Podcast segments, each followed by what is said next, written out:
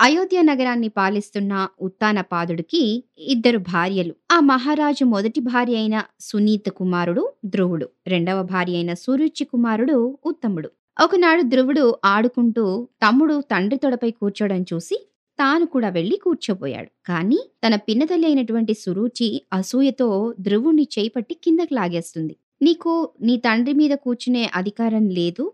నా గర్భంన పుట్టిన వాడికి తండ్రి ఆదరణ, రాజభోగం అనుభవించే అర్హత ఇవన్నీ ఉంటాయి అని చెప్పి ప్రతి దాంట్లో కూడా ధ్రువుణ్ణి చిన్నచూపు చూడడం మొదలు పెడుతుంది నీకు కూడా అలాంటి కోరిక ఏదైనా ఉంటే నా కుమారుడిలాగా పుట్టేటట్లుగా భగవంతుడి వరాన్ని పొందు అని చెప్పి ఆ సురుచి ఎప్పుడూ అలా అంటూ ఉండేది. దాంతో ధ్రువుడు ఆ అవమాన భారం తట్టుకోలేక సురుచి ఎప్పుడూ అలా అంటూ ఉండగా తాను చాలా దిగాలు పడిపోతూ ఉండేవాడు. వెంటనే దీనవదనంతో తల్లికి జరిగిందంతా విన్నవించుకున్నాడు ధ్రువుడు. సునీత ఆవేదనతో కుమారా! నీ తండ్రి తొడపై కూర్చునే భాగ్యాన్ని పొందలేనన్న నీవు ఈ జగాలన్నిటికీ తండ్రి అయిన శ్రీహరిని ప్రార్థించు అని చెప్పి చెబుతుంది.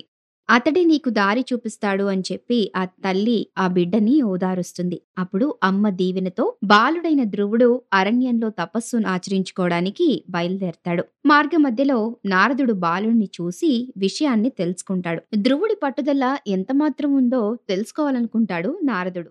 ధ్రువుడు నారద మహర్షికి తన బాధనంతా చెప్తాడు. అయితే నారద మహర్షి ధ్రువుణ్ణి ఆటంకపరచడానికి ఎన్నో విధాల ప్రయత్నిస్తూ ఉంటాడు. అసలు ధ్రువుడికి ఎంత మాత్రం పట్టుదల ఉందో తెలుసుకుందామని. కానీ తన పట్టుదల వీడకుండా నారదుడు పెట్టినటువంటి పరీక్షలన్నీ కూడా నెగ్గి అలాగే ఆ ఆటంకాలన్నీ అధిగమిస్తాడు ధ్రువుడు. అప్పుడు నారద మహర్షి సంతోషించి ఓం నమో భగవతే వాసుదేవాయ అనే మంత్రాన్ని ధ్రువుడికి ఉపదేశిస్తాడు. ధ్రువుడు ఏకాగ్ర చిత్తంతో ఆ మంత్రాన్ని జపిస్తూ తపస్సుని మొదలు పెడతాడు. అతనిని అనుగ్రహించటానికి శ్రీ మహావిష్ణువు ప్రత్యక్షమై వరం కోరుకోమంటాడు. అసలు తానెందుకు తపస్సు చేస్తున్నాడో తన కోరిక ఏంటో మరచి శ్రీహరి సన్నిధానాన్ని కోరుకుంటాడు. శ్రీహరి ధ్రువుని రాజ్యపాలన ముగిసిన తరువాత తారామండలమందు శాశ్వత స్థానాన్ని పొందుతాడని ఆశీర్వదిస్తాడు. ఈ విధంగా ధ్రువుడు బాల్యంలోనే శ్రీహరి ప్రేమకు పాత్రుడయ్యాడు. చూసారా పట్టుదల ఉంటే ఏదైనా సాధించగలం అన్నది మనం ఈ కథ ద్వారా మనం తెలుసుకోగలుగుతాం. అలాగే పట్టిన పట్టును వదలకుండా ఆ పరమేశ్వరుని దర్శించాడు ధ్రువుడు.